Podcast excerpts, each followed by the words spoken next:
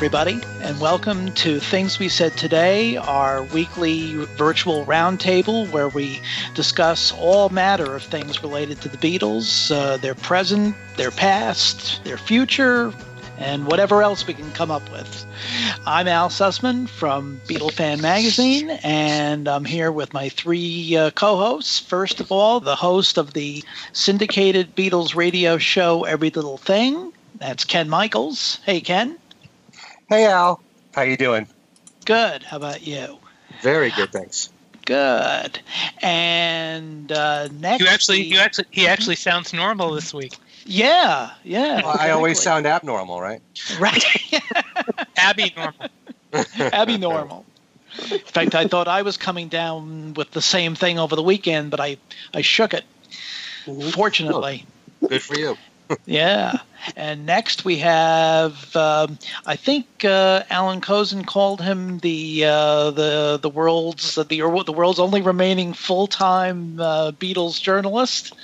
Um, he writes uh, for uh, for Billboard uh, and also for uh, Axes AXS uh, dot com and various other places. And that's uh, Steve Marinucci. Hey, Steve. Hey Al. Uh, hello everyone. And our uh, the aforementioned um, resident musicologist, uh, the author of uh, a couple of of Beatles books, and a longtime uh, contributor to a longtime classical music reviewer for the New York Times, and still does uh, work uh, every once in a while for the Times and for various other places, and that's Allan Kozinn. Hi, Alan. Hey Al, and hello everyone. Well, um, we're going to uh, discuss a couple of things today. Wait, what about me? Oh, I'm sorry. We're, we're even now. There's a women always being forgot me left last out. week. It- Oh Uh-huh. and our uh, and um, I'm no longer referring to referring to her as a as a guest because she really is more of a kind of a recurring uh, contributor to things we said today, and that's uh, the uh, the author of uh, songs we were singing. Uh, and also Michael Jackson FAQ, and um, for 20 years, Beatle fans internet editor, and that's Kit O'Toole. Hey, Kit. No! Hey, Al. Hi, everybody. Thanks for having me back. Yeah, absolutely. Absolutely. and thanks for reminding me you were there. My knees like Billy, this. Billy, Billy, Pre- another Billy Preston moment. we forgot Billy Preston again. Yeah, I'm the Billy Preston of this group. Exactly. last week last week I was Billy Preston. Yeah. Oh.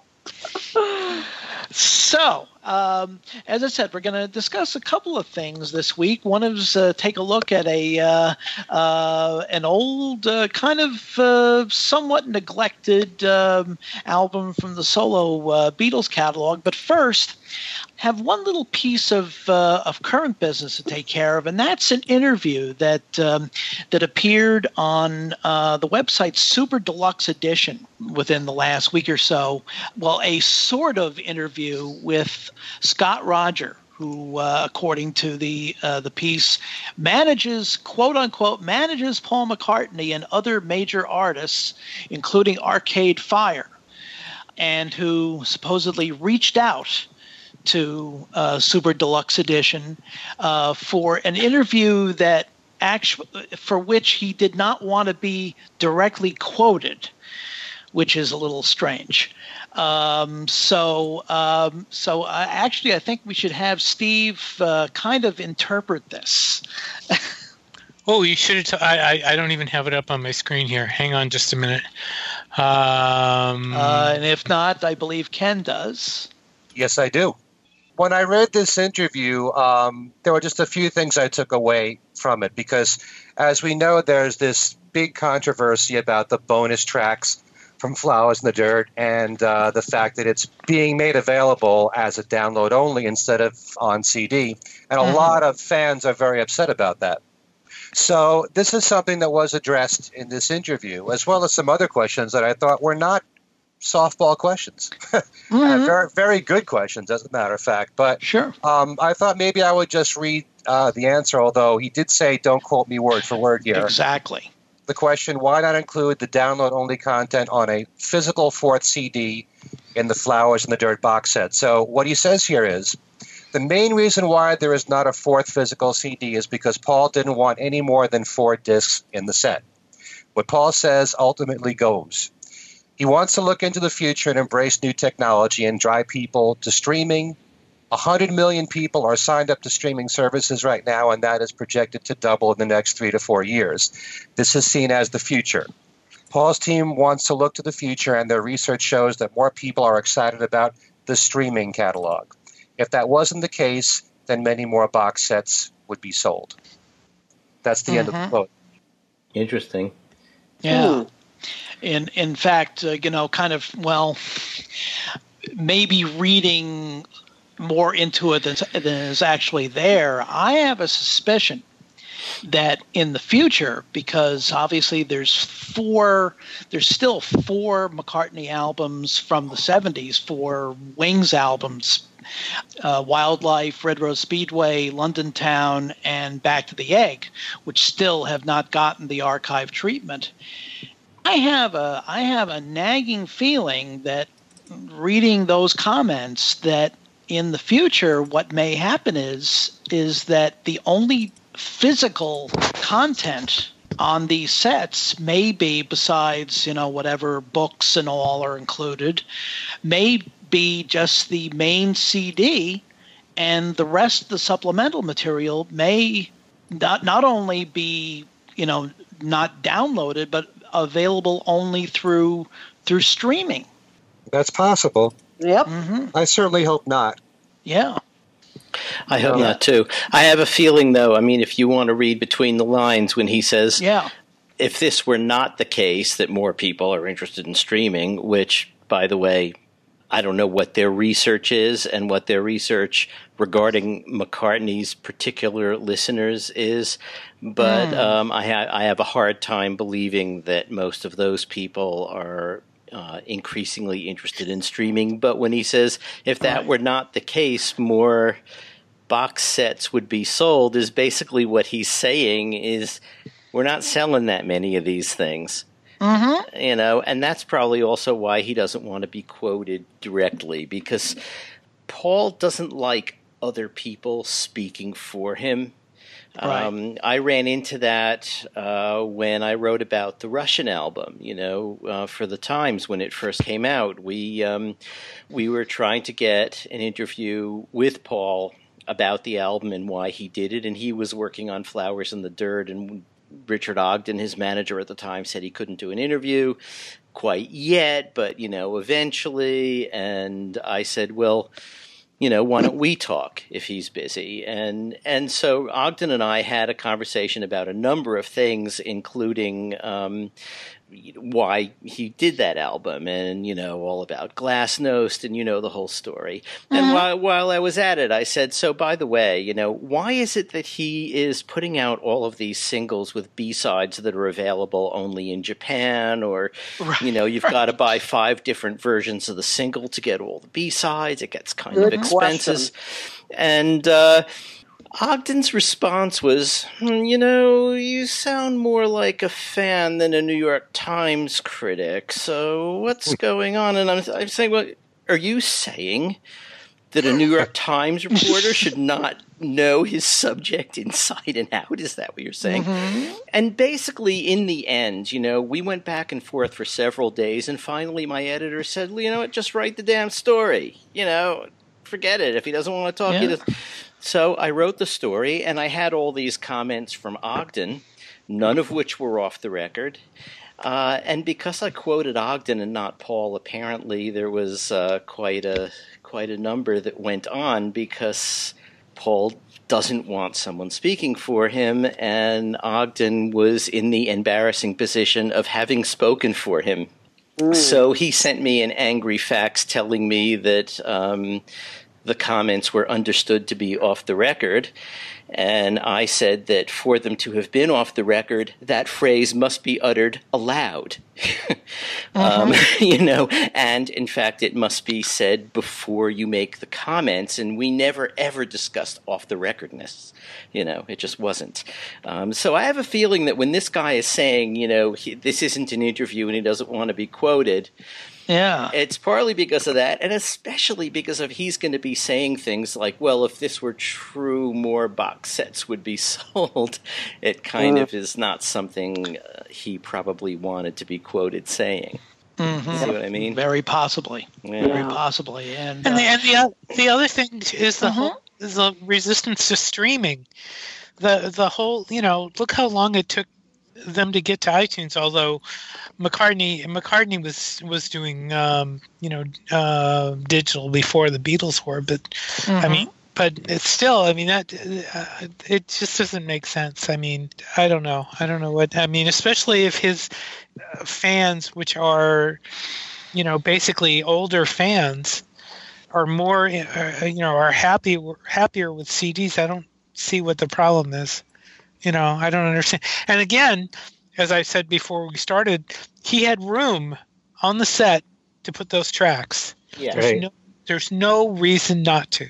Absolutely none. Mm-hmm. right. You can make all the excuses you want to, but that sticks out like a sore thumb. And to say that But- Paul McCartney wants to quote drive people to streaming, I mean, does that sound true to any of you?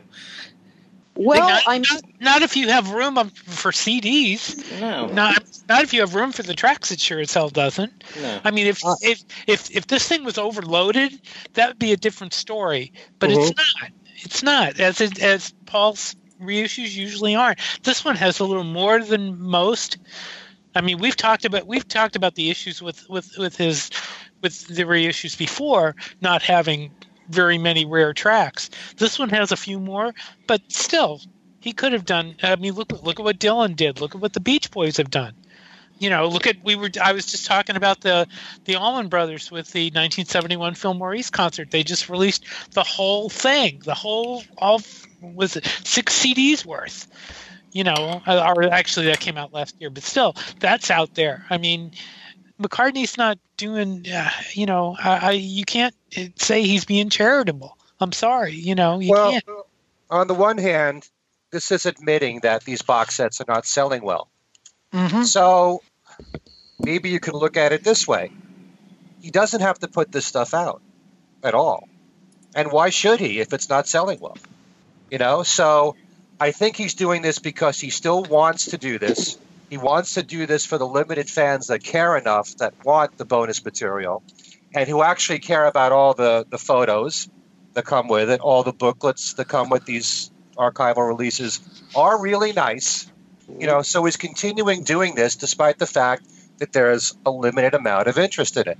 hmm So this is how he handles it.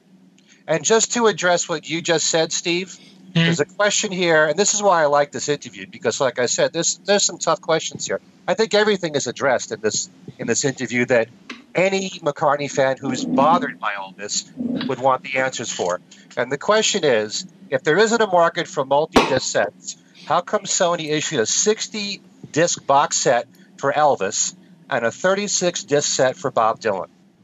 So the answer here is this is a different prospect. Scott agreed, the manager, that there probably is a market for a 25 CD set of Paul McCartney and Wings, and MPL could do that. Indeed, they are talking about it. But for one title, one album, it's different. Hmm. And that was the response to that. Um, I'm I'm not buying it. I mean, I'm not buying it. You know, this whole thing about uh, talking around the interview and everything like that is just just doesn't make sense to me at all. Just doesn't just doesn't as a you know as a journalist I just I don't appreciate that. Well, let me ask the uh, let me ask the internet editor here, um, and who is also in a, in a in a younger demographic, yeah. because obviously there's you know I, as you know there's a lot of opposition to just to downloading, um, let alone streaming among you know a a large section of the Paul McCartney constituency, which is you know an older you know an older demographic, as they say. Mhm. Um, so, but you know the the future really these days. Would you agree? Is really more in even more so than than downloading is in streaming. I I think so. I mean, you know, it, with people my age and definitely younger, they are very comfortable, you know, with uh, download. Well, certainly downloading, but particularly streaming because you know, look at they're not listening to their music, you know, on, on really on stereos anymore. It's all you know through the phone, through you know maybe your computer, uh, but mainly you know phones or or if you have the you know Spotify in your car or something you know, and they like being able to store their music, you know, in the cloud so they can access it anytime they want. Um, and that's been very important, I think, to younger generations. And so probably people like that are not going to be bothered by uh, having to, you know, only get it on a stream or, or downloading it. And in fact, I was going to say earlier, Al, when you were saying you were, you suspect that future uh, archive releases could be, you know, strictly online. Certainly, that would be in a way attractive to Paul because let's face it, a lot cheaper to do that than to actually have to produce. It is. You know, I mean, I, and I know we all love it, but I'm just saying, you know, if you're just looking at it from strictly a business standpoint, yeah, much easier and cheaper to put it out that way than have to put out a physical product. You know. Mhm. So yeah, I mean, I I think probably younger, you know, quotes younger fans won't really be bothered by this by by downloading or, or streaming. But I definitely see with with the case of Flowers in the Dirt with this price tag, you know, that's that's on it. I can see why there is, you know, there's this issue of why, you know, why does some of it have to be downloads? You know, Mhm. as I said, with that price tag. If it didn't have that price tag, it wouldn't bother me as much. You know, And actually, but- the price tag went down. I don't know if you noticed. oh no, I didn't see that. It, it was 149 before, and now I believe it's 119 yeah, if you go well, on if you go on Amazon. Yeah, Really? that's, That- that's still Yeah. not super cheap, you know. So, Mhm. but that I mean, that's a little better. That's that's true. But uh, yeah, maybe they finally realized that they had priced it a little high. I don't know, but but I can definitely see, like Steve, I can see your point. You know that that there should be. I mean, it shouldn't be all downloads, uh, or it's not all downloads, but it shouldn't be that many. Uh, that it should be more CDs for that kind of a price tag. Yeah, I mean, if well, I mean, uh, especially if there's if there's room on there, I mean, fine. You know, there's no n- n- need to put people out. You know, to do the downloads. It just doesn't make sense. And Yeah. like we've been saying, you can most likely fit all 18 demos on one CD. So if he's concerned about only putting out four discs, you can still do that. yeah, My main concern, and I expressed this before when we first heard about this, is that you're giving all this bonus material lower status than the Mhm. demos of Paul and Elvis. And there are a lot of people that love all this extra stuff that came out at that time. Mhm. You know, there there are people who love these songs that came out, and um, you know, to say, well, we'll just put it out as downloads, it's kind of like saying it's not as important as the demos, and that's how I feel. Not only that, but there was a response that I got online on uh, on my Facebook page. One of my friends said to me that, yeah, I can download these songs and I can put them onto CD, but a CDR is not going to last as long. as a Exactly. Right. as a recorded Yeah. CD. That's and that's So- very true. You know, and that's and that's the that's really the major argument is that you know you can you can you know take the time and and do that but yeah i mean i've had you know i've had stuff on on cdrs that uh you know has died you know Yeah, uh, I, you I have I have CDs, CDRs that I recorded oh 10 or 10 or 15 years ago that will not play now. Mm. Well, I have I have company made CDs that have gone bad too, so it's it's not Mhm. nothing is uh, guaranteed. There was this uh, situation called bronzing that happened for a while, depending on the kind of ink the whatever record company was using. Oh, right. And it, it affected Yeah. RCA, it affected certain British labels, um, and some of those CDs are, are not playable now. So I don't know, and I, I've had less problem with CDRs than with those. I mean, the only CDRs I've had go bad have been because I put um, labels on them.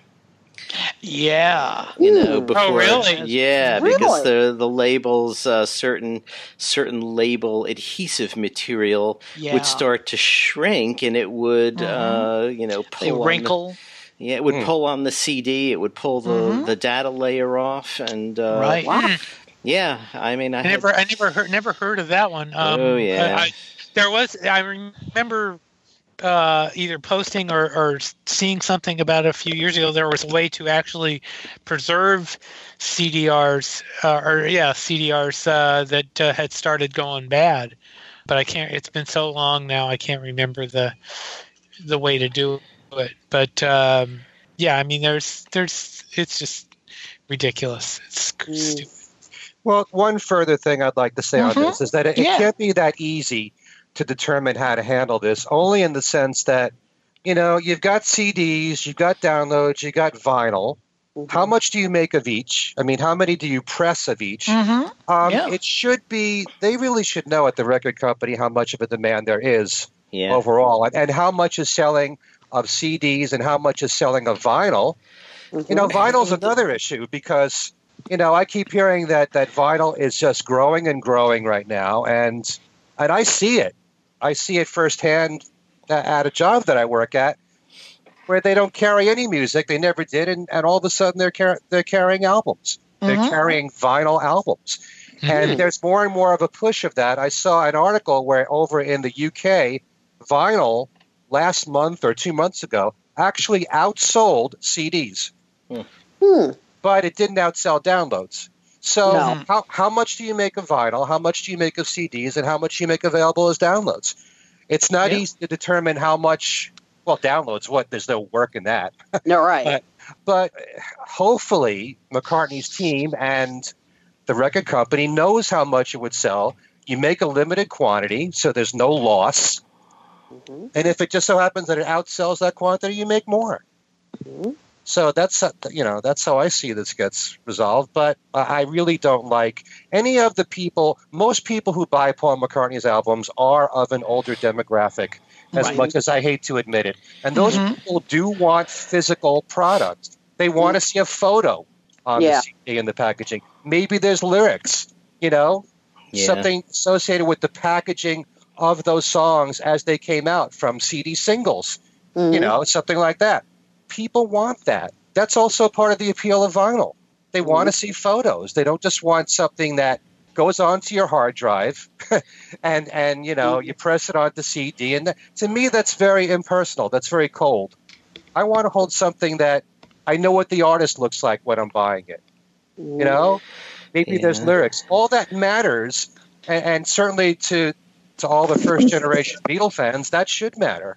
That's mm-hmm. how we were brought up. Mhm. Mhm. You know, if, if you don't mind doing the downloads, then fine. But I want something substantial more than that. I want it to be more of a personal experience when I buy this stuff. Well, for all that money, it should be.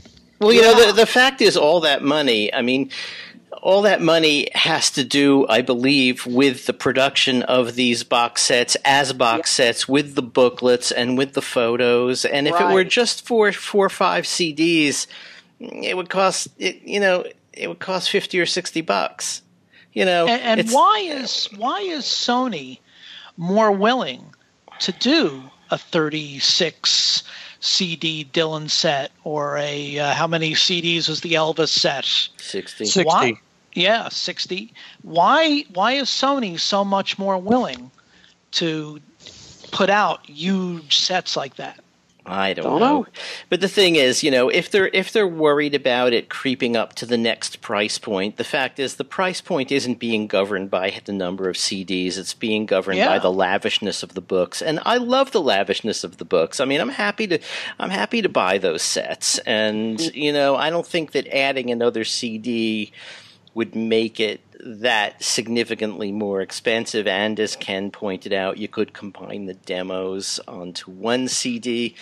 I mean, mm-hmm. I, I, don't know. None of this makes sense to me, and I, and it's being attributed to Paul, but I kind of don't think that he is sitting there saying, "No, I will not have it be more than five CDs." I mean, wasn't RAM five discs? I don't know. I don't no. remember. The, the no, there were there were four. There were four. You know what? Why? What is the magical number of four? Uh, you know, in in, in these mm-hmm. reissues, what does that mean? Like yeah. who who cares? You put out as many as you need to do the job. Right. And, and, the job in this case includes a whole lot of B sides and things that are now being just downloads. And, you know, I, I mean, I have mixed feelings about the downloads. I, part of me doesn't care because um, I'm going to store them on a hard drive. I might mm-hmm. burn a CD right. if I want to burn a CD. If I think my CD is going to go bad, I'll burn another one in five years. You know, uh, the hard drive can go bad. I mean, there is this this question of whether there's any permanence in the stuff you're buying now. But uh, right. but as I say, that can happen with a factory press disc too.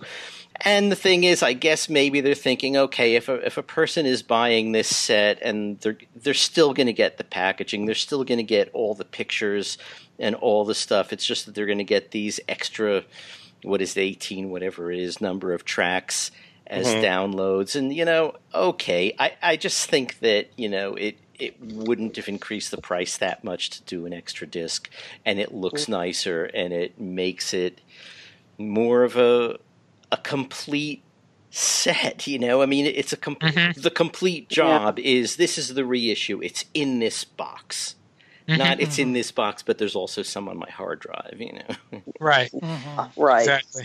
exactly and not only that not everything that was a bonus track at that time is on this collection anyway so it's not complete yeah right. that's true yeah Ooh. which always seems to happen yeah yep it yep. always does yeah yeah indeed, indeed, because I remember that, that there was that uh, that Japanese uh, right. version of Flowers in the Dirt, which I believe did have all of the the stray tracks, and several of which are not are not on here. Yeah, in any form. Mm-hmm. So I guess we will uh, we'll we'll just uh, we'll see what happens uh, come uh, come March twenty fourth. Mm-hmm. Yeah. Okay. Yep. So, in the meantime, we're gonna uh, take a take a trip back in time to visit a, um, as I said, a, a relatively um, relatively neglected album from the uh, from the, the the solo catalog, and uh, it's uh, it's George Harrison's uh, "Somewhere in England," and I have in front of me uh, the June July 1981 issue of Beatle Fan Magazine. And we had in that issue three, actually three reviews of uh, of Somewhere in England. Uh, one by Bill King, who concludes his review by saying, "Listening to the Harrison of today, you may find it hard to believe that this is the uh, the same guitarist who once rocked out on such numbers as Roll Over Beethoven, but while his ties to rock now may be tenuous, Harrison proves on Somewhere in England that he still has a knack for putting together uh, pleasing melodies and vocals. And there's another review by uh, Sean Fulper Smith, who was a familiar name for people who were readers of Beatle fan in the early days.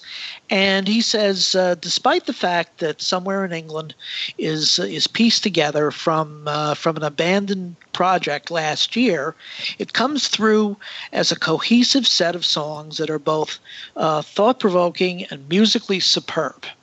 And then there's another review here. um, this one says. Uh, George Harrison did indeed give Warner's uh, a more uh, saleable product the second time around, but with this album's lyrical content, he creeps closer to becoming rock's ultimate BOF, boring old fart, and concludes if you uh, if you take the best moments from Harrison's last three albums, you have one great album. Unfortunately, when one uh, releases an album only every two years or so, four or five good tracks just isn't enough. And those are the good parts of this review. Who wrote that? Uh, who, Who the wrote hell? that? Who the hell wrote this? We're, ne- we're never going to have him on the show. who the? Oh, wait a minute. That was me. Oh. And you should have seen the mail. In, in fact, in the next issue, for people who are lucky enough to have the bound the the two bound volumes of Beatle fans' first four years, or who indeed have copies of uh, uh, of those early from those early years in the uh, I guess it would be the uh, August September 81 issue. There are several letters that take issue with my review. Hmm. So, I think it's probably time to uh, to take a uh, to take a kind of a a more a more mature look at at, the, at this uh, at this album. And Ken, why don't you give us a little background first of all on Somewhere in England? Well, it was the album that came out after John's death, but also when uh, George put together this album, he had a different lineup of songs. He had four songs that didn't make the album because the record label, Warner Brothers, didn't feel that they were good enough. Right. And I think more people talk about those four songs than they talk about the actual album itself. Mm-hmm. Because those four songs are all very strong. In fact, the one song, Flying Hour, um, is a song that's been requested on my show. uh, it, it's uh, you know it, it's amongst the most requested, and certainly in my days on WDHA in New Jersey, um, because it has a lot of commercial appeal to it. And why on earth Warner Brothers would ever turn that song down, Yeah. I will never know. Because I know. It's a fantastic song. it could have made a good follow-up single from all those years ago much more so at least in my opinion than teardrops but Yeah. um, those other songs those other four songs have either been released commercially or they've come out through the genesis books of george harrison the songs by george harrison that came Mhm. out but um, yeah this was the album a lot of people kind of like with tug of war were waiting to hear what george had to say his first album after john's death and so um, he had to make these changes with the album. And, um, you know, all those years ago proved to be a big hit, going to number two in America. But the album itself only went as high as number 11, I believe, uh, Mhm. on the Billboard charts. And it didn't have a long, long chart life. So uh, the public really didn't take too well to the album. And um, beyond that, what more, what more can I say about you know the, the public and the way that they responded to this album. Yeah. Well, now Ken- it should be it should it should be added that you know eh, that number eleven uh, on Billboard's um, uh, album chart. You know now, you know the, uh, for a an album by a Beatle to get to number eleven would be a huge triumph. But at that time, a number eleven was considered to be a subpar performance. Yeah, I'm sorry, especially- Allan. Mhm. Especially considering that there was anticipation for Yes. anything from from the ex Beatles after John's death. True. Yeah. So- I have a question for Ken. Yeah. Um, Yeah. Did Warner object to those four specific songs, or did they re- did they just think the album could be stronger? Because I mean, uh, today as well, I was listening to the album plus those songs, and I, I found the four supposedly rejected songs to be among the strongest in in in the, Mhm. the whole thing. Yeah. So, it, did they really object to those specifically? That was my understanding. I could be wrong on that because I mean, "Blood from a Clone."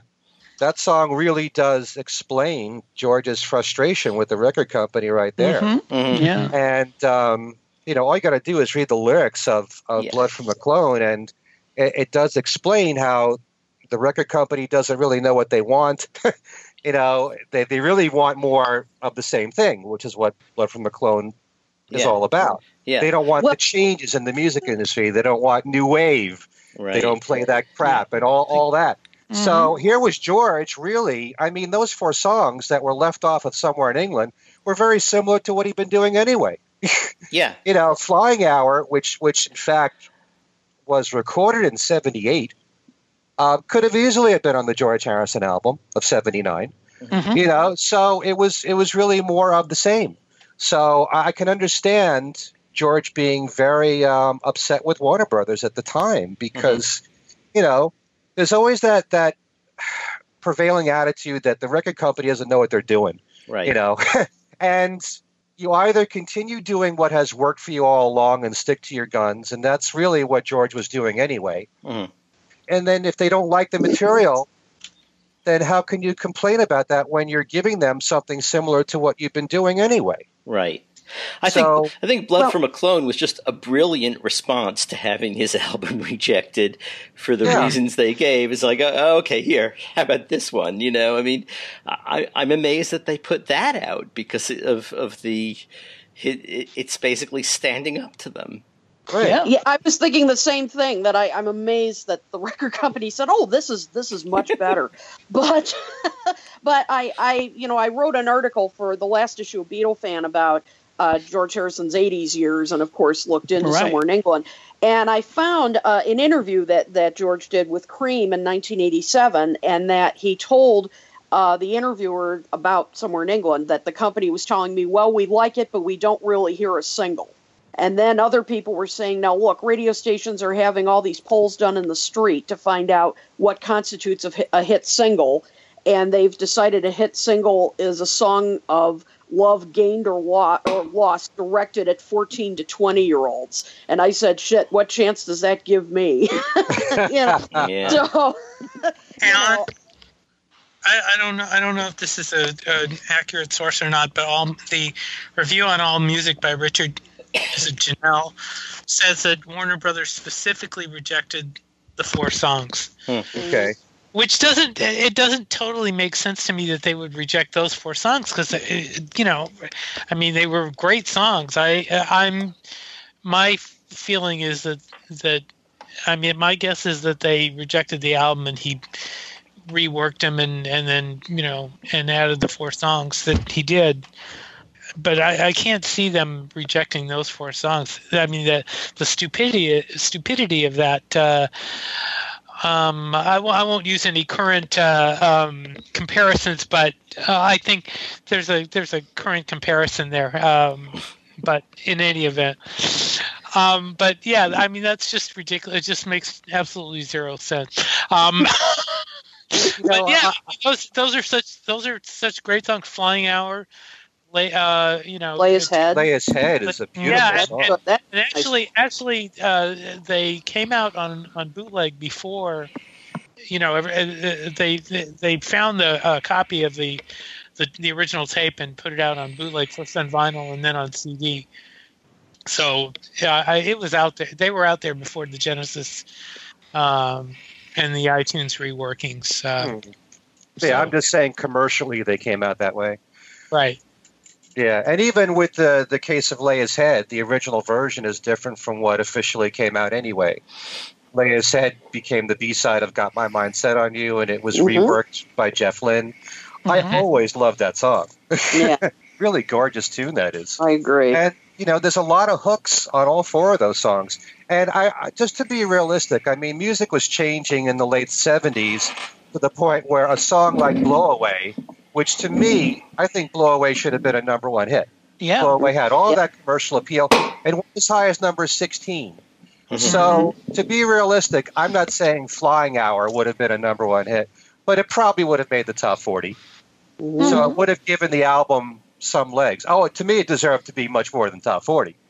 But I I do think Flying Hour would have been a much better choice than anything else that, that was on the actual album. Well, I mean, I uh, actually about the only about the only good thing that I said in this review was actually about teardrops, Mhm. which I thought and still think, even listening to it just today, I I don't understand why that was not a successful single, and it was. I mean, it was hugely unsuccessful. I mean, it, and you know, I uh, I don't have the the uh, chart data in front of me, but I think, if I recall, I may not even have made the Billboard Hot, uh, Hot 100. Uh, I got I got to try and remember that. I'm not sure. Yeah, I mean, if or if it did, it was very low. Mm-hmm. Uh, and and yet I've I, I still think it's it's a you know it's a very accessible commercial pop tune. Mm-hmm. Mm-hmm. Yep. Absolutely. Another um, song that I, I thought was interesting, you know, I, and I looked this up on, on Spotify today, and I and Mhm. obviously the statistics have changed, but I found one of the the more popular um, songs that was being streamed uh, by you know when you go to the George Harris page uh, was "Life Itself." Hmm. Um, yes. and I think that song has aged very well. Yeah. Um, I think that's one of his finest songs. I, I think it's a, it's just Mm-hmm. a beautiful expression of, of his spirituality. I'm not saying that would have been an enormous pop hit. You know, I mean, probably not. Uh, no. But but I think it's definitely a standout. Um, and and as I said, I just find it interesting that that song seems to be getting more and more, you know, renewed attention uh, as the years have gone on. And for me, that's always been a highlight of, of somewhere in England. Mm-hmm. And it's also interesting that there are two Hoagy Carmichael songs on the album. That's right. Yeah. Um, and it's funny. I was watching. Um, I was watching To Have and Have Not um, a couple of months ago, and there in the middle of To Have and Have Not is Hoagy Carmichael singing Hong Kong Blues, the, Yeah. the, the composer. Yeah. Yeah. So yeah. So, so um, but uh, I, yeah, I mean that's. Uh, Inter- who would have thought George Harrison was a Hoagy Carmichael fan? Although, I mean, he loved he, he loved obviously he loved that kind of music. Uh, Yeah. Oh, sure. Oh yeah, it makes So, sense. ukulele- Music ukulele- hall. Right. Yeah, well, you find out a lot of that stuff through the solo careers of the Beatles. Yes. Right. I mean, just the fact that George covered True Love, Yeah. which was a Mhm. Cole Porter song. And he Right. also covered Between the Devil and the Deep Blue Sea, hmm Mhm. which uh, Cab Calloway had a hit with uh, 1930, I think it was. Yeah, everybody's everybody usually gives McCartney the you know the the depth on on the uh, you know on that kind of music, but George was there too, uh, very much there. Uh, Well, actually, both uh, I guess both George and John were kind of closeted, you know, British music hall fans. Yeah. You know, George Formby. You know, they were both. Right. uh, big fans Right. of George Formby. Right. That's another. There's another. That's another name. And Well, Formby- I mean, how can Sorry. you not say all four Beatles are? Well, you know, That's Ringo- right. Ringo did, Ringo Oh, sure, did Sentimental. Journey, Oh, Right. Of. Yeah. and, and Paul did his album of Standards, which he really should have done much earlier for I his agree. love of, Right. of Oh, pre yeah. rock and roll. They all loved free rock and roll music, but you didn't really know it that much in the Beatles. Mhm. No, because at that time they, you know, they they really were giving the impression that they were unreconstructed rock and rollers. Mhm. Right. Mhm. you know, and they didn't Mhm. really give too much of a clue to to their you know to their musical roots before Lonnie Donegan and Elvis Presley. Mhm. Well, it certainly showed with, with Paul's dance hall tunes. Like Oh, When I'm 64 and, and Honey Pie. Right. You know. Yep. Until there was Yeah. you. Mm-hmm. Oh, sure, exactly. Mm-hmm. Yeah. Yeah. But you know, you're bringing up the Hoagy Carmichael songs. Baltimore Oriole is one of my favorite of all of George's recordings. I really love when he does cover other people's material. And in particular, the sax playing on that song is outstanding from Tom Mhm. Scott. And also, you know, the way he applies his slide guitar in a way that makes perfect sense on a George Harrison recording. It's a very, it's his own arrangement of Baltimore Oriole, and I just think it's one of my favorite tracks on the album. And I love Hong Kong Blues too, but it makes you realize Baltimore Oriole, the way that George delivers it, it's such a beautiful song. And then there's the orchestration behind it too. All the work put behind that song, I really, really loved. I think I like I like Hong Kong Blues a little better, especially when you hear Hoagy Carmichael sing it in the in the movie. Um, it's a it's and it has a, the clips on YouTube if you know if you don't want to sit through the whole movie. But um, I, I I I really like that. Uh, I really like that song.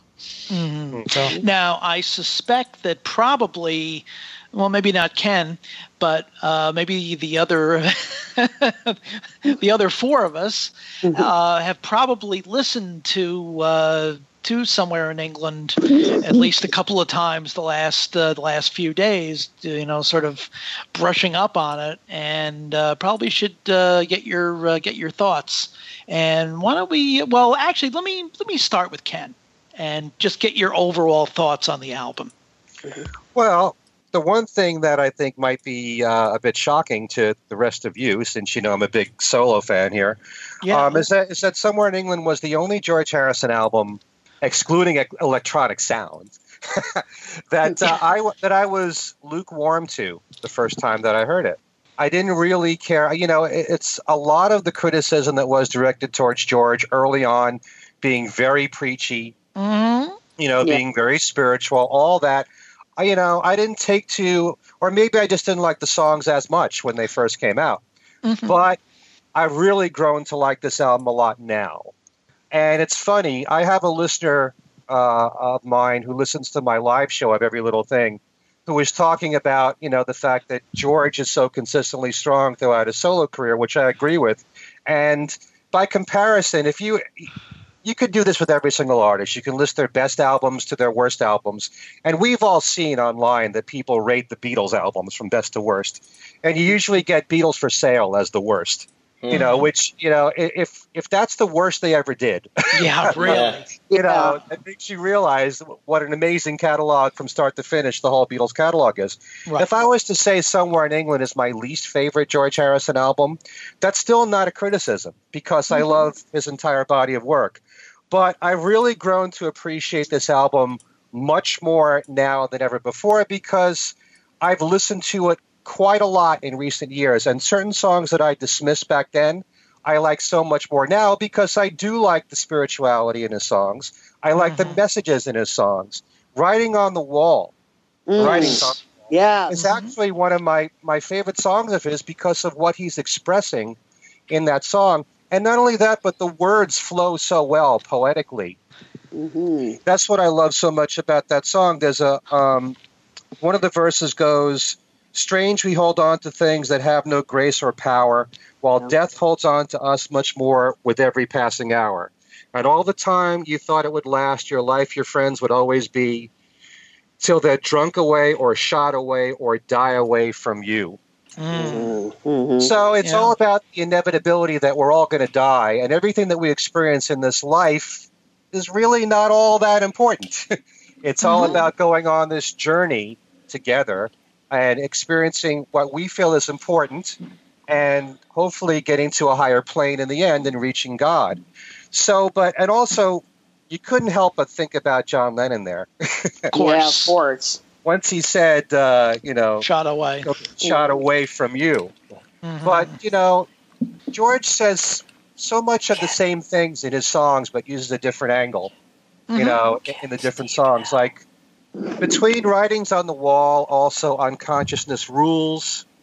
You know, those songs, that which I have lost. Mhm. You know, it's it's really tackling similar subjects there.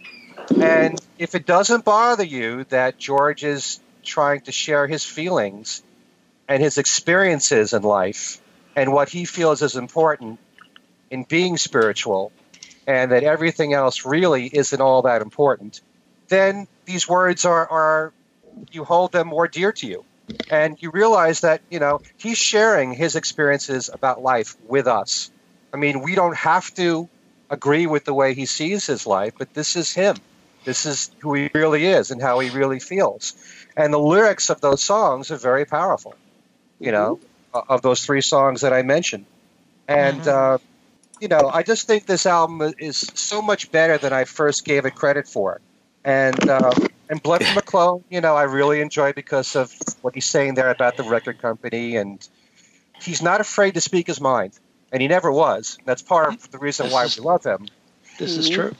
So if if I was to say this is my least favorite George Harrison album, which I don't even know if that's true.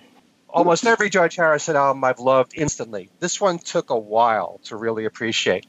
But I'm certainly glad that I appreciate it much more so now. Life itself, like you were all saying, beautiful sentiments there. It's um, you know, talking about God. How, you know, God is everything to him.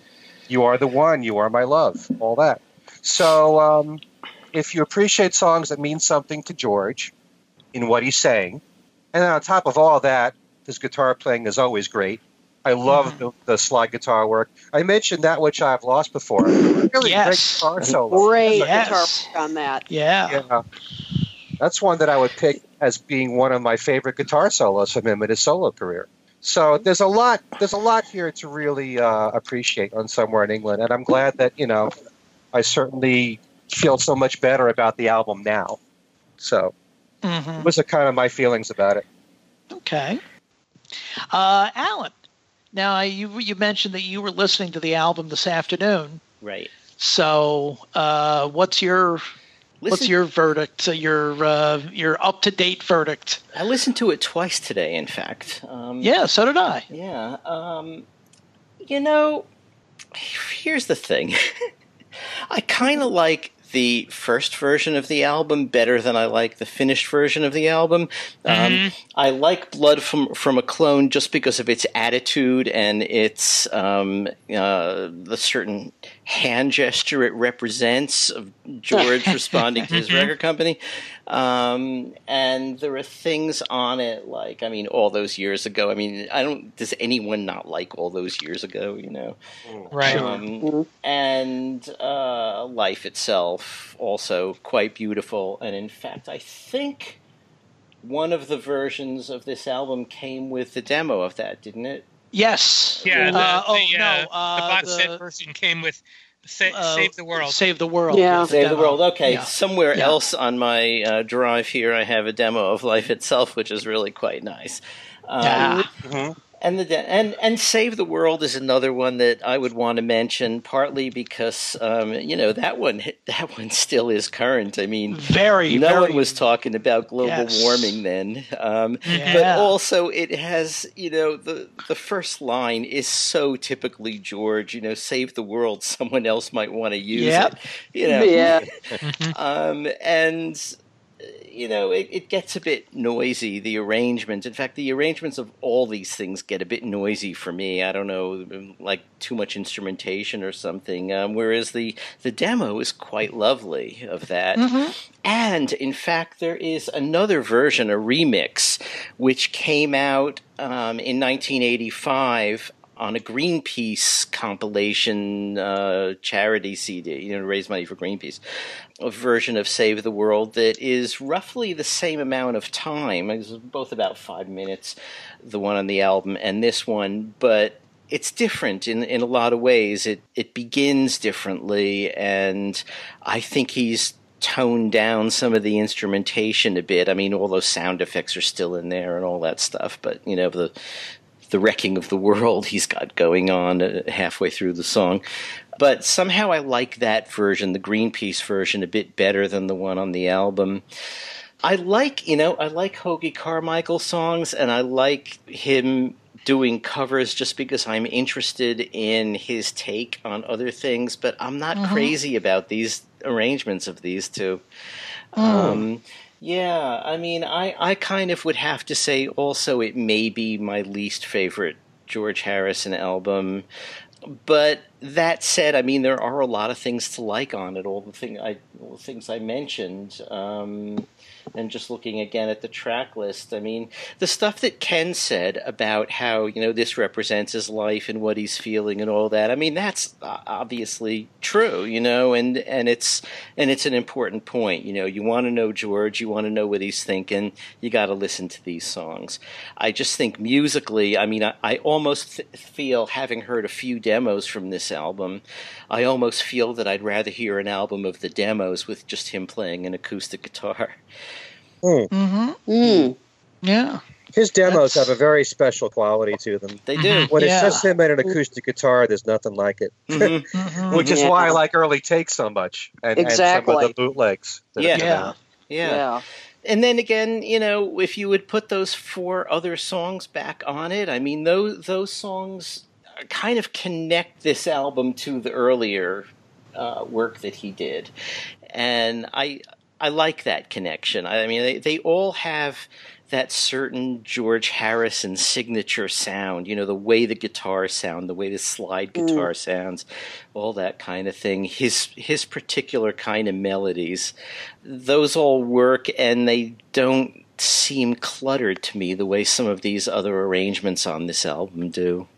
So, so I have mixed feelings about it, but there are a lot of things I like, and uh, yeah, that's it. It's, incidentally, the, the demo you were Mhm. talking about of Life Itself, hmm Mhm. um, the bootleg, there's a bootleg called Pirate Songs Right. that has oh that. yes, yes. That's, Oh, where it, that's where you can find it. Yeah. Right. Yeah, and it, I think it was compiled on. There was a, a two disc set that someone put out recently called Rarities, um, which has Yeah. a lot of you know Yeah. his film mixes and single mixes and single edits and and a couple of demos and things. You know, they've just collected a lot of the stuff that's been stray tracks on here and there.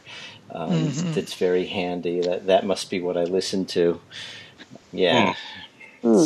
In fact, I was surprised that when um, when they they put the uh, the reissue of Somewhere in England out, the uh, Dark Horse Years box came out, and it has the the cover on it is the original cover Right. of Somewhere in Oh, England, right. but they didn't include those four rejected songs. Yeah, I was gonna, I was, Which I was is- gonna, I was gonna mention that. Uh, Yeah, which uh, is- yeah, which was really kind of weird. I mean, I'm assuming they did that because, you know, they uh, they have reissued the track or they've issued the tracks on iTunes and stuff. But I mean, it doesn't make any sense not to do it. Yeah, yeah, Yeah. really. In- in Steve, Steve, what's your what's your take? Well, uh, I kind of uh, like Allan. Um, every time I hear this album, I think back to the bootleg version because I really, I really like that version a lot. And those four tracks are are are incredibly excellent. I mean, they they really are. I did listen to it today, and you know, you can't get away from not having all those years ago on there. I mean, that's Of course. it's a great it's a great song uh, and actually uh, it also had a kind of a mini beatles reunion because ringo's on drums and mccart and the mccartneys paul and linda are on backup vocals so Right. that's Denny Laine is on there too. Yes. right so that's kind of that's kind of nice Uh, you know i love the the hoagy carmichael track uh the tracks the the the two, the covers of those um there's a lot of there's a lot of good tracks here i i don't know if I mean, uh, um, as Ken said, listening to a George Harrison album is always listening to you know him, you know, speak through his lyrics as he as he as he did. So I mean that that's part of it too. Um, I, you know, I like I like this album. I, I'm I'm a, a George Harrison.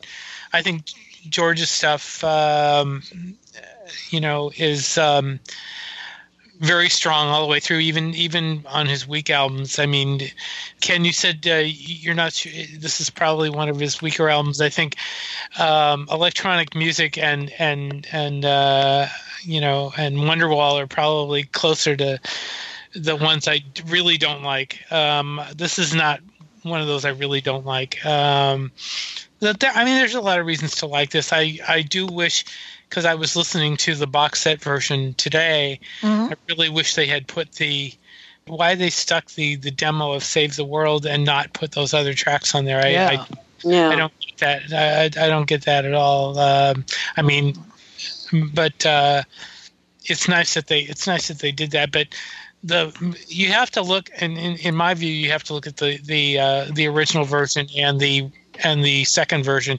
side by side, and, and kind of make even make a playlist out of them, which actually I did Mm. today on my on my phone. And uh, I mean, all the songs are all the songs are great. You know, I mean, it's a it's a it's a good album. Um, it may not be his strongest album. It's not All Things Must Pass, but it's it's a good it's a good album. I you know I think uh, you know um, um, Blood from a, Cl- a Clone is great um, because of the the little stab at the record company.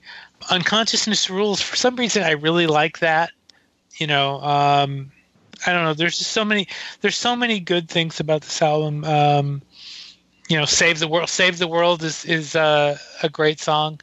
I mean, it's a it's a good album all the way through. I I, I really like it. I just wish that they had gone with the original version and not made him redo redo it. Although we never would have probably gotten all those years ago out of it, but Well, but but uh, I mean, uh, it's it's a good album. I, I think it's a good album. It's it's George's albums uh, rarely fail with me, and this one doesn't. So mhm. Yeah. By the way, I, I don't want you to misunderstand when I said the weakest album because Mhm. even even his weakest album is still very good. Yeah. You know, George was consistently strong throughout his. I, his that's what I, that's what that's what I was Yeah. saying. Yeah, I mean, Yeah. I, I agree there, and uh, yeah, that's what I was basically saying that all his albums are are good. I mean, some of them are better than others, but uh, and this one this one is good. Um, I, I don't know if the mix is is fantastic, but yeah, it's still it's still good. There even with the remix because I was or the remaster, which I is what I was listening to today. It's it's it's a great album. It's a Hmm. great album.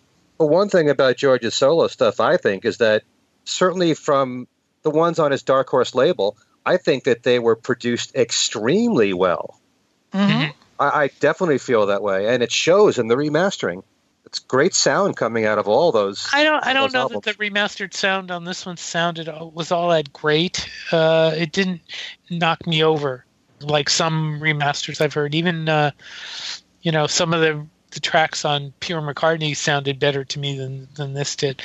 But I don't know. Um, but still, I mean, overall, it's a good album. The other thing that's curious is that they used the original co- cover on the on the uh, Yeah. the box set Right, remaster, which is which is strange because why you know they Right. Why did- use the original cover and not have the four tracks? Well, why use the original cover at all? I mean, why why Well- not use the the remake the the cover that they actually Yeah. released it? You know that doesn't make sense either. So there were there were a couple things about the about the uh, reissue that uh, I didn't particularly care for, but I mean overall it's a good album. So Mhm. There was one Okay. other thing. It's interesting to note that all those years ago, and we all love the song and we love the sentiment and the words are just wonderful. Of course. But all those years ago, originally was not even written for this purpose. Oh, Right. of course. Right. All those years ago had a completely different set of lyrics, and it was a song that George was offering to Ringo, Yeah. Mhm. which he was going to use on an album which was first going to be called Can't Fight Lightning, which Yeah, became right. Stop and Smell the Roses. So he Mhm. reworked that song Right. to put Mhm. these lyrics in. So still a, a tremendous tribute song. hmm Right, but the the the uh, the only reason why it is a three quarter reunion, or not a three quarter, it's the reunion of the three surviving Beatles, is because they're using Ringo's drum track from the original, the original iteration of the track. mhm. Right. Are, are you sure about that? Yeah. They yeah, didn't go back in and, and redo No. this together? Nope. Okay. All right. No, it was it was Ringo's original original drum track, and he Yes. just had had uh, Paul and Linda and Denny come to Friar Park, Mhm. and uh, and then they they laid down their uh, their backing vocals. Okay. Uh, now, Kit, I imagine you probably have been exploring somewhere in England more recently than than some of the than perhaps Allan and Steve and me, um, because you were um doing your research for your splendid article on uh, on, on uh, George's uh, '80s uh, rejuvenation of his uh, of his career, uh, which uh, which as uh, as you've mentioned, actually you got the uh, the impetus for on one of your early appearances here. That's right.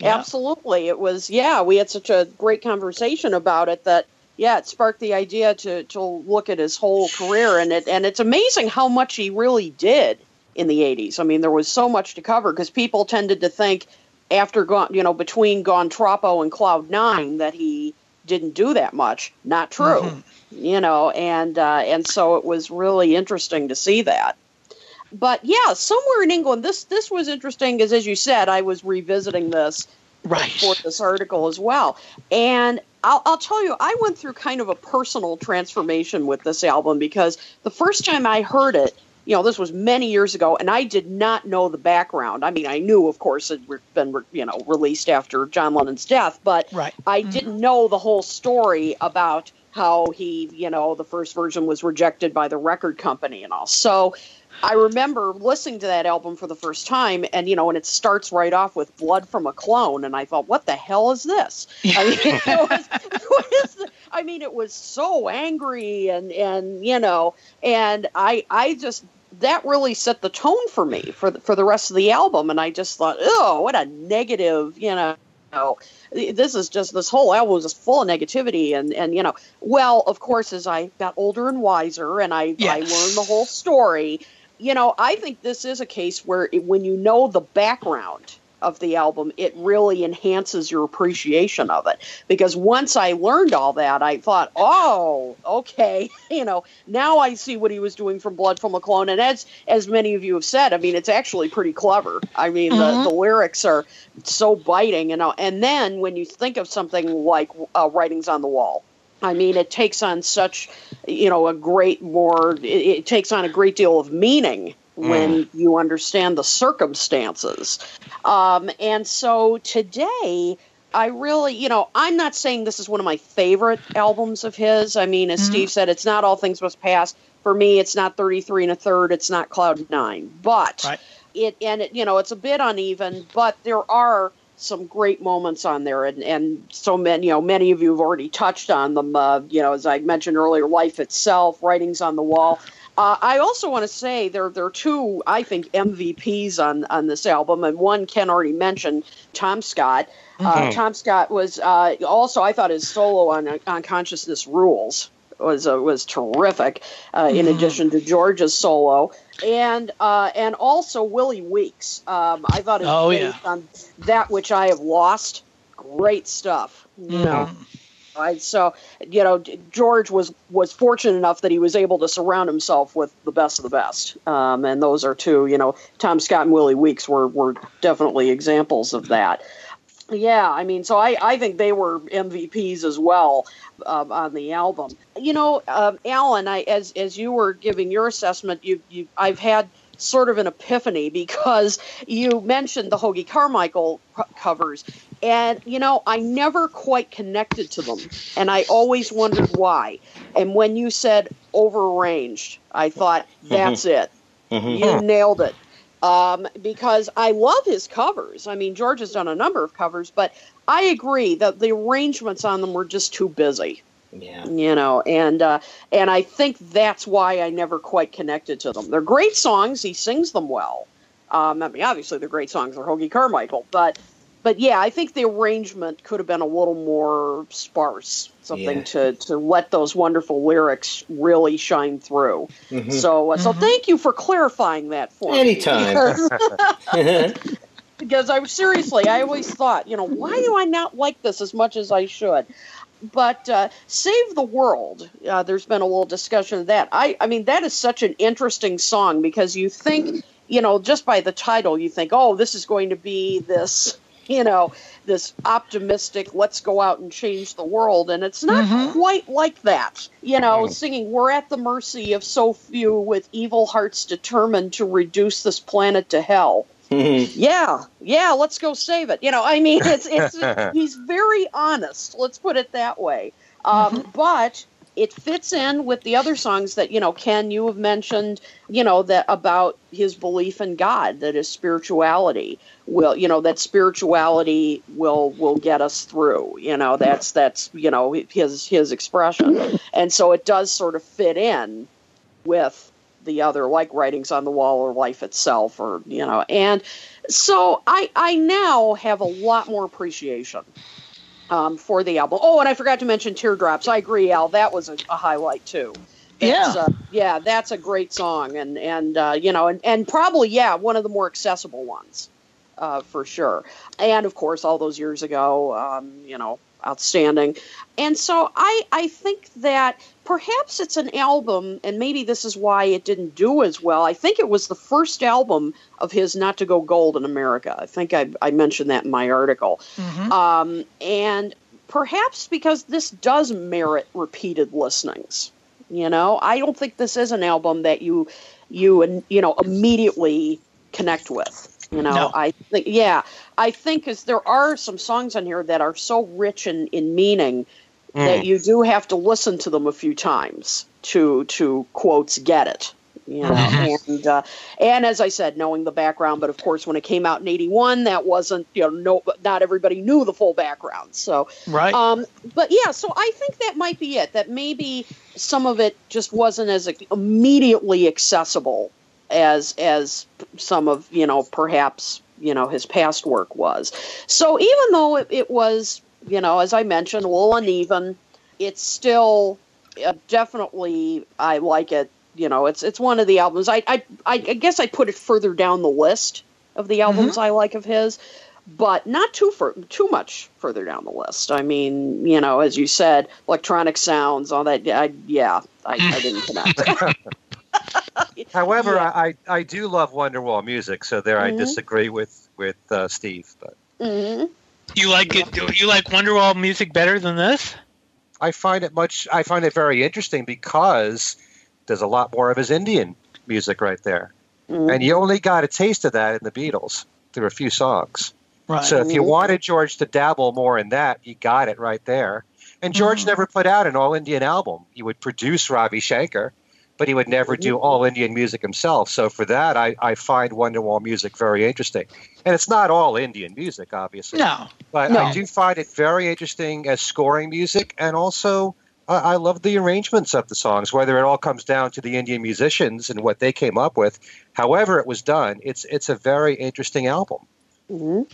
Hmm. I, I, I, I can't put Wonderwall ahead of ahead of this. Uh, uh under no. I don't know if I'm putting it ahead of it, but you know, like Kit said, there are certain albums that take a while to grow on you, and mm-hmm. somewhere in England is one of those albums. Definitely. You know, and and like what I've said about living in the material world, which is my favorite album, a lot of right. people probably they need to listen to that a lot before they get the messages in George's songs. Mm-hmm. They're, right. they're not not every song is is what is life and and got my mind set on you and very instant catchy songs mm-hmm. of right. George's. The the ones that are more spiritual and more philosophical, you got to take the time and listen to what he's saying and listen several times over before you can appreciate it. Absolutely and true. Somewhere in England is one of those albums for me. Yep. And and especially, you know, back back then when we were, you know, a lot younger, um, songs like "Writings on the Wall" and um, from the Beatle years, "Within You, Without You," uh, songs like that, we tended to.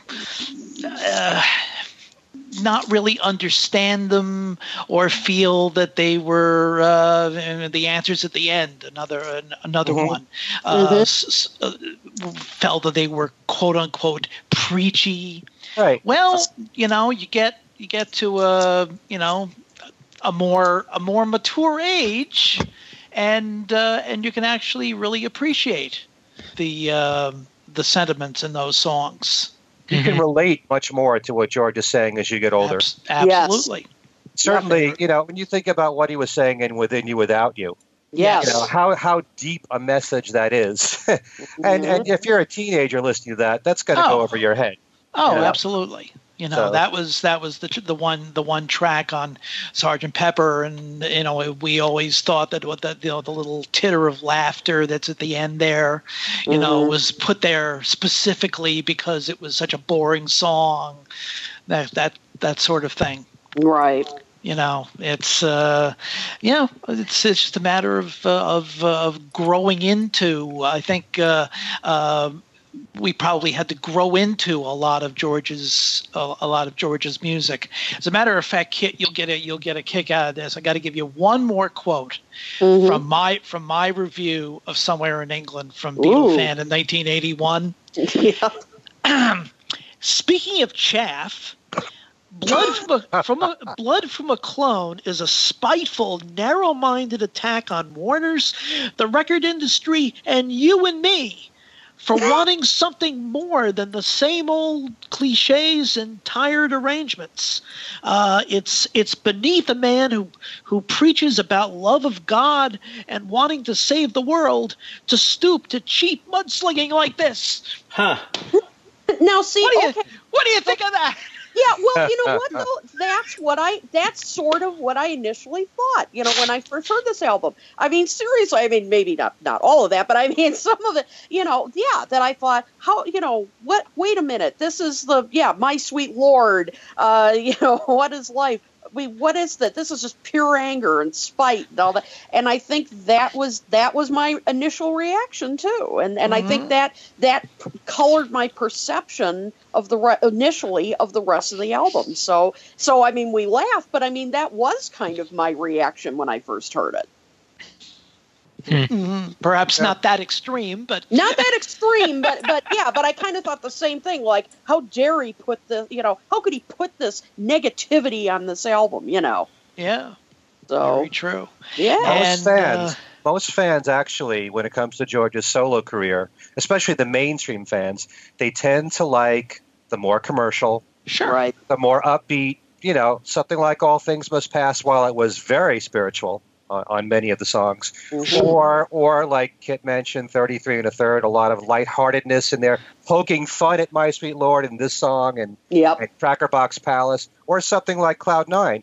The the general public, the mainstream audience, tends to gravitate to that stuff more, and I think the more loyal, hardcore, if you want to call them, of Mhm. George's fans understands the full scope of his music and what he was saying, and likes the more in depth songs, hmm Mhm. like like the ones on "Living in the Material World," or Right. or or this one, um, you know, somewhere in England. Yeah. Well, as I said, you know, one day you just wake up and you think, I get it now. Yeah. You're older, like, I get what he was saying now, you know. Well, I should own up briefly because we're running out of time, but I should own up to my my current thoughts on Mhm. uh, on this album as opposed to this screed from 1981. Hmm. and uh, uh, basically, it's very similar to uh, to your most of your thoughts. It's not in. I would say it's not in the the uh, my personal pantheon of the let's say the single single disc George Harrison album. So it's not Mhm. in up there with with 33 and a third or Cloud 9 or Brainwashed or perhaps even uh, uh, living in the material world. Uh, but it's um, it, it certainly has it's it's certainly aged much better than I had expected for much the same reason that I spoke of uh, just before that a lot of those those songs that we considered to be preachy at that time one can relate much easier to them you know, with a more mature uh, viewpoint. And actually, Blood from a Clone turned out to be kind of very prescient because one could uh, one could very easily say that the um, you know the well of course the music business has always been somewhat in that vein but certainly in the 36 years since this album came out that's been pretty much the hallmark of the business has been just been you know chasing one uh, you know whatever whatever the the trend of the moment is you know that's what they uh, that's what they want Mhm. and so in uh, to a great degree it's uh, it's kind of a prescient tune but it's um, you know Hmm, you know, overall Mhm. I I think it's kind of always been that way. There's always been a lot of formula out there, Oh, and sure. record companies once once you know an artist puts out a hit record that sounds a certain way, they want another one to follow that's close to it. oh sure It's always been like that. Yeah. Oh, yeah. I mean, you can go back to the you know the earliest days of rock and roll, or even before, but um, but certainly from the from the '80s beyond, where you know where the the business became much more corporate, it's really been you know just out of hand. Where it's they've just simply been chasing whatever whatever the flavor of the moment is Mhm. that that sort of thing. But you know, overall, it's uh, it's a it's a it's a, a nice, it's a very pleasant album. But again, I you know I would say mm, I think we're pretty much unanimous in saying that it's it's not one that we would put in the the pantheon of Harrison albums. No. Mhm. Mm, probably not. Yeah, No. abs- absolutely. But uh, but certainly um, certainly one that's uh, you know that's that that's aged fairly well. So I think the the clock has pretty much got us again. So. so I think it's time to uh, to wrap it up. And um, uh, Steve, why don't you let us know how you can contact us? You can download our shows at BeatlesExaminer.podbean.com or on YouTube. We have actually two. There's two places on YouTube. Um, we have a things we said today page, and we also uh, and I also put the shows on my page. And if you search uh, things we said today, uh, Beatles Radio, you'll find them. Uh, you can contact us by writing things we said today radio show at gmail.com. You can also we also have individual Facebook pages where you can uh, talk to us. The show has a a Facebook uh, page of its own. Things we said today, Beatles radio fans, um, and you'll you can find us there. You can leave comments, you can complain, you can do whatever you want, um, and we will very likely respond to you because we are good people and we like people to write to us and we like to write back. Mm-hmm. there you go. And Allan, um, how do people contact you? Oh, probably by Facebook, either under Allan Kozinn or Allan Kozinn Remix. It's probably the best way. Mm-hmm. Uh, with me, it's uh, very similar.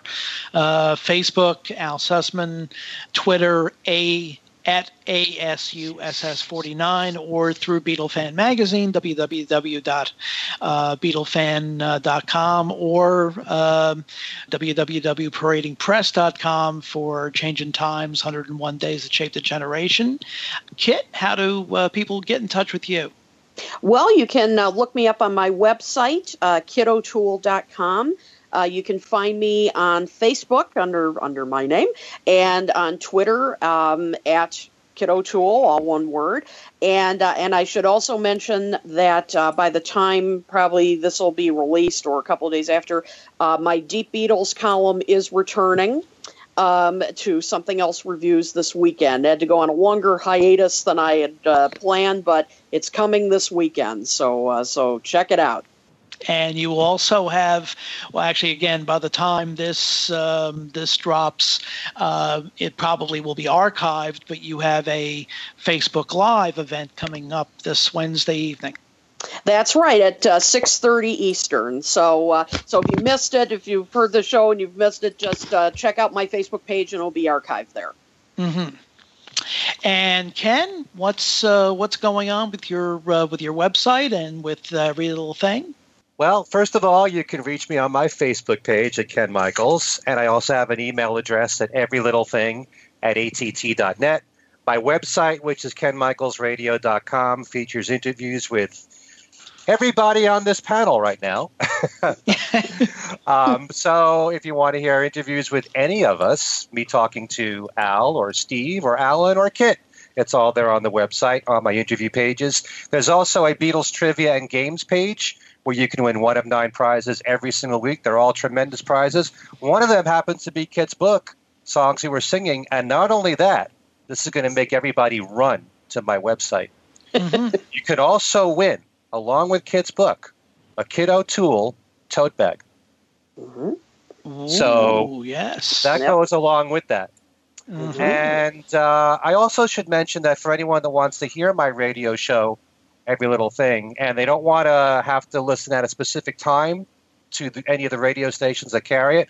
There's a website called globaltexanchronicles.com where you can stream many of my archive shows there whenever you want. Mm. And there's almost always one that gets posted every single week. So again, that's globaltexanchronicles.com. Mm. My newest show is an hour of soundtrack music, group and solo, Ooh. which is Ooh. going to be on a lot of radio stations this coming week and soon to be on Global Texan Chronicles. So that's about it. Okay. Al, can, can, I add my I Please. forgot my email address, uh, BeatlesExaminer yeah. at gmail.com. Um, and uh, like I have a, a, Facebook page and also a, uh, a Beatles news group, Beatles News and Commentary on Facebook uh, that you're welcome to join. So right, and I think you've also got. Don't you also have a separate one where you do uh, non-Beatles uh, discussion? Um, do I? Oh, I thought, I, uh, I, I thought you had a I do so. I do so. Well, I have I have several blogs, um, but uh, I'm not going to take the time and, and okay. I do have a I do have a Beatles blog, Beatles News Insider, that I, I do every so often, which uh, will pop up on my Facebook page and on uh, Beatles News and Commentary. So. Ah, I see. Okay, that's great. Uh, all righty. Well, the as I said, the clock uh, the clock has got us again. we had had two items to uh, to cover, and uh, and as usual, we went way we went way over time. But anyway, it's been a fascinating uh, show as always. Kit, thanks once again for, for joining us. My and pleasure. I'm sure, and I'm sure you'll uh, you'll uh, we'll have you back very very soon. Sounds good. And for Kit O'Toole and Steve Marinucci and Allan Kozinn and Ken Michaels, this is Al Sussman. And thank you for uh, for listening to things we said today. And we will see you next time.